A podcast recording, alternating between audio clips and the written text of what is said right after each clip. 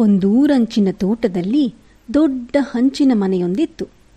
ಅದರಲ್ಲಿ ತಂದೆಯೊಬ್ಬ ತನ್ನಿಬ್ಬರು ಮಕ್ಕಳೊಂದಿಗೆ ವಾಸ ಮಾಡ್ತಾ ಇದ್ದ.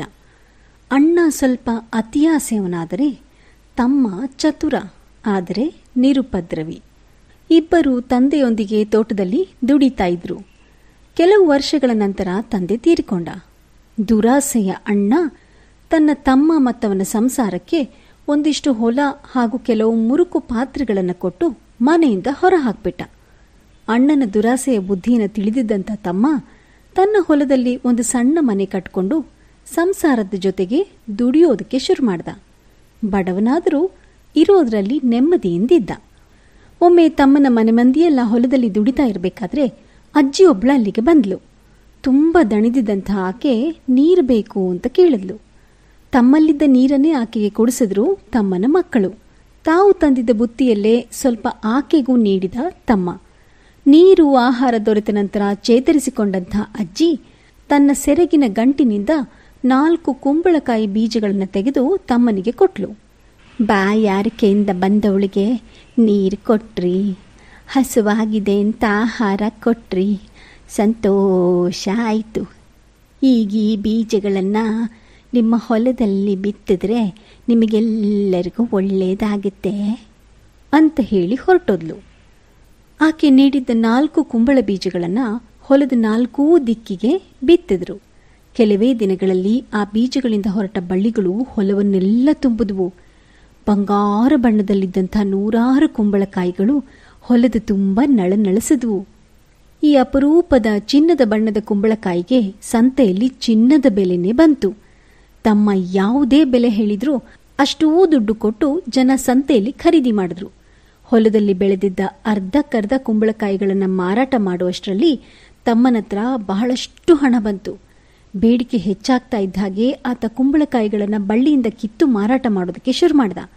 ಅಲ್ಲಿಯವರೆಗೂ ಆ ಕುಂಬಳಕಾಯಿಗಳು ಬೆಳೆಯದೆ, ಕೊಳೆಯದೆ, ಹಾಳಾಗದೆ ಉಳಿತಾ ಇದ್ವು. ಹಾಗಾಗಿ ದಿನದಿಂದ ದಿನಕ್ಕೆ ತಮ್ಮನ ಆದಾಯ ಹೆಚ್ಚಾಯಿತು. ಸಣ್ಣ ಮನೆಯಲ್ಲಿ ಹೇಗೋ ದಿನ ಕಳೀತಾ ಇದ್ದ ತಮ್ಮನ ಬದುಕು ಸುಧಾರಿಸ್ತಾ ಇರೋದು ಅಣ್ಣನ ಗಮನಕ್ಕೆ ಬಂತು. ಉಪಾಯದಿಂದ ತಮ್ಮನನ್ನ ಕರೆದು ಮಾತಾಡ್ದ. ಅಜ್ಜಿಯೊಬ್ಬಳ ವೃತ್ತಾಂತದಿಂದ ಹಿಡಿದು ಚಿನ್ನದ ಕುಂಬಳಕಾಯಿಯವರೆಗೆ ಎಲ್ಲ ವಿಷಯನೂ ಅಣ್ಣನಿಗೆ ತಿಳಿತು. ಇಷ್ಟಾದ ಮೇಲೆ ಬಿಡುವವನೇ ಅಣ್ಣ. ರಾತ್ರಿ ಬೆಳಗಾಗೋಷ್ಟರಲ್ಲಿ ತಮ್ಮನ ಹೊಲವನ್ನೆಲ್ಲ ಸುಟ್ಟು ಬಿಟ್ಟ ಹೊಲದಲ್ಲಿ ಇನ್ನೂ ಬೆಳೆಯದೆ ಉಳಿದಿದ್ದ ಕುಂಬಳಕಾಯಿಗಳೆಲ್ಲ ಬಳ್ಳಿಯೊಂದಿಗೆ ಬೂದಿಯಾಗೋದ್ವು. ತಮ್ಮ ಬೇಸರದಿಂದ ಕಣ್ಣೀರಿಟ್ಟ. ಆದರೆ ಪ್ರಯತ್ನ ಮಾತ್ರ ಬಿಡಲಿಲ್ಲ. ಹೊಲದ ಬೂದಿಗೆ ಒಂದು ವಿಚಿತ್ರವಾದ ಹೊಳಪಿತ್ತು. ಅದನ್ನೇ ತೆಗೆದುಕೊಂಡು ಹೋಗಿ ಸಂತೆಯಲ್ಲಿ ಮಾರ್ದ. ಫಳಫಳ ಅಂತ ಹೊಳೆಯೋ ಬೂದಿಯನ್ನು ಕಂಡು ಕುತೂಹಲಗೊಂಡಂತಹ ಧನಿಕ ಒಬ್ಬ ಅದನ್ನು ತನ್ನ ಜಮೀನಿಗೆ ಗೊಬ್ಬರವಾಗಿ ಹಾಕೋದಕ್ಕೆ ದುಬಾರಿ ಬೆಲೆಯನ್ನೇ ಕೊಟ್ಟು ಖರೀದಿ ಮಾಡ್ದ. ಒಂದೆರಡು ದಿನಗಳಲ್ಲಿ ತಮ್ಮ ಮತ್ತಿಷ್ಟು ಬೂದಿಯನ್ನ ಸಂತೆಗೆ ತೆಗೆದುಕೊಂಡು ಹೋದರೆ ಆ ಧನಿಕ ಮತ್ತೆ ಭೇಟಿಯಾದ. ಹೊಳೆಯುವಂಥ ಬೂದಿಯನ್ನು ಹಾಕ್ತಿದ್ದ ಹಾಗೆಯೇ ತನ್ನ ಜಮೀನಿಗೆ ಬಡಿದಿದ್ದ ರೋಗ ಎಲ್ಲ ತೊಲಗಿ ಬೆಳೆಗಳು ಆರೋಗ್ಯವಾಗಿವೆ ಅಂತ ಹೇಳಿ ಇನ್ನಷ್ಟು ಬೂದಿಯನ್ನ ಹೊತ್ತೊಯ್ದ.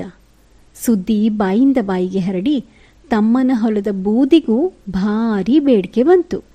ಅಣ್ಣನಿಗೆ ಮತ್ತೆ ತಲೆಬಿಸಿಯಾಯಿತು.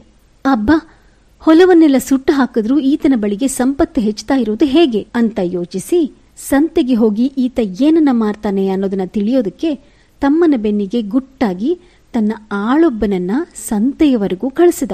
ಆತ ಸಂತೆಯಲ್ಲಿ ಬೂದಿ ಮಾರ್ತಾ ಇದ್ದಾನೆ ಅನ್ನೋದು ಗೊತ್ತಾಯ್ತು. ಬೂದಿನ? ಯಾವ ಬೂದಿ? ಎಲ್ಲಿಂದ ಬಂತು? ಹೇಗ್ ಬಂತು? ಅನ್ನೋದ್ಯಾವುದು ತಿಳಿಯದೆ ಮತ್ತೆ ತಮ್ಮನ ಮನೆಗೆ ಬಂದ ಅಣ್ಣ. ತನ್ನ ಹೊಲವನ್ನೆಲ್ಲ ಹಾಳು ಮಾಡ್ದ ಈ ಅಣ್ಣ ಅನ್ನೋ ಕೋಪ ಅಣ್ಣನ ಮೇಲೆ ತಮ್ಮನಿಗೆ ಇದ್ದಿದ್ರಿಂದ ಆತನ ಯಾವುದೇ ಪ್ರಶ್ನೆಗಳಿಗೆ ನೇರವಾಗಿ ಉತ್ತರಿಸದಂಥ ತಮ್ಮ ತನ್ನ ಹೊಲವನ್ನೆಲ್ಲ ಯಾರೋ ದುಷ್ಟರು ಸುಟ್ಟಿದ್ದಾರೆ. ಅದರ ಬೂದಿಯನ್ನ ಮಾರಾಟ ಮಾಡ್ತಿದ್ದೀನಿ ಅಂತ ಮಾತ್ರವೇ ಹೇಳ್ದ. ಹಿಂದೆ ಮುಂದೆ ಯೋಚಿಸಿದ ಅಣ್ಣ ತನ್ನ ತೋಟಕ್ಕೂ ಬೆಂಕಿ ಹಚ್ಚಿಬಿಟ್ಟ. ಆತನ ತೋಟವು ಸುಟ್ಟು ಬೂದಿಯಾಯಿತು. ರಾಶಿ ರಾಶಿ ಸಂಪತ್ತು ಗಳಿಸೋ ಆಲೋಚನೆಯಿಂದ ಸಂತೋಷಗೊಂಡು ಆ ಬೂದಿಯನ್ನ ಸಂತೆಗೆ ಒಯ್ದ. ಆದರೆ ಅದು ಬೂದಿ ಮಾತ್ರ. ರೋಗ ಗುಣಪಡಿಸುವ ಔಷಧಿ ಥರ ಕೆಲಸ ಮಾಡಲೇ ಇಲ್ಲ. ಅದನ್ನು ಖರೀದಿಸಿದ ಜನರೆಲ್ಲ ಮರುದಿನ ಅಣ್ಣನಿಗೆ ಸಿಟ್ಟಿನಿಂದ ಹೊಡೆಯೋದಕ್ಕೆ ಬಂದರು. ಅಣ್ಣ ಹೇಗೋ ತಪ್ಪಿಸ್ಕೊಂಡ. ಆದರೆ ತನ್ನ ತೋಟದ ಬೂದಿಗೆ, ತಮ್ಮನ ಹೊಲದ ಬೂದಿಯ ಹಾಗೆ ಯಾಕೆ ಬೇಡಿಕೆ ಇಲ್ಲ? ಇದು ಹೇಗೆ ಭಿನ್ನ ಆಗಿದೆ ಅನ್ನೋದೇ ಅಣ್ಣನಿಗೆ ತಿಳಿಲಿಲ್ಲ ಅತ್ತ ತೋಟವೂ ಉಳಿಯದೆ, ಇತ್ತ ಸಂಪತ್ತು ಹೆಚ್ಚದೆ ಅಣ್ಣನ ದುರಾಸೆಗೆ ತಕ್ಕ ಶಾಸ್ತಿಯಾಯಿತು. ಈ ಕಥೆಯನ್ನು ನಿಮಗಾಗಿ ಹೇಳಿದ್ದು ಅಲಕ vistarannews.com.